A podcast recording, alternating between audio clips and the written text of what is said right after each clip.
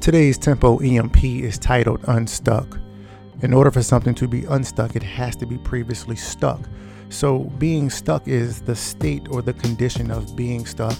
It is um, existing out of order. It is a condition of no control and the implication of the lack of coherence. So, today uh, is going to be a little different. Usually, I give a scripture to collaborate with a thought or exhortation about a topic. However, today uh, is a little different. I'm going to lead off with a question. And the question is Do you feel stuck? Do you feel like nothing around you is progressing in a positive direction? I have an answer for you. This feeling you are experiencing um, is the common practice you perform on a daily basis. Your thoughts are predictable actions, and your actions are premeditated thoughts.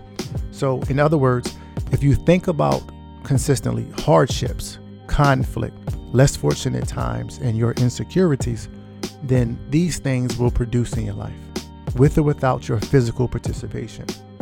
I found something very interesting. Um, I'm reading this book by Stan Toller titled The Lasting Impact of Positive Leadership. And I came across some interesting information in one of the chapters. A researcher by the name of Barbara Fredrickson from the University of Michigan performed a study. She found that positive emotions actually make us think bigger, while negative emotions limit our sense of possibility.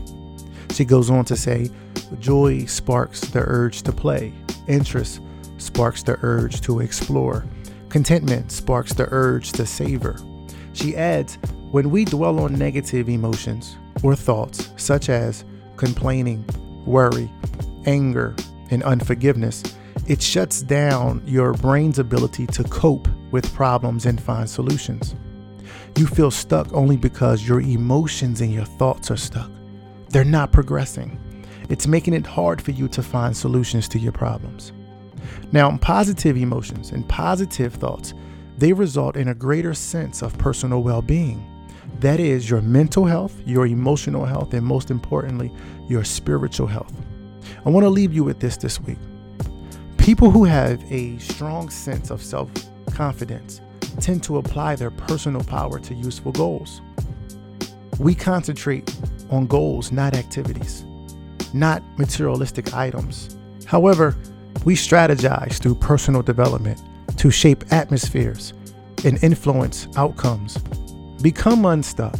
Become who God intended you to be. Be blessed. And until next time, create momentum.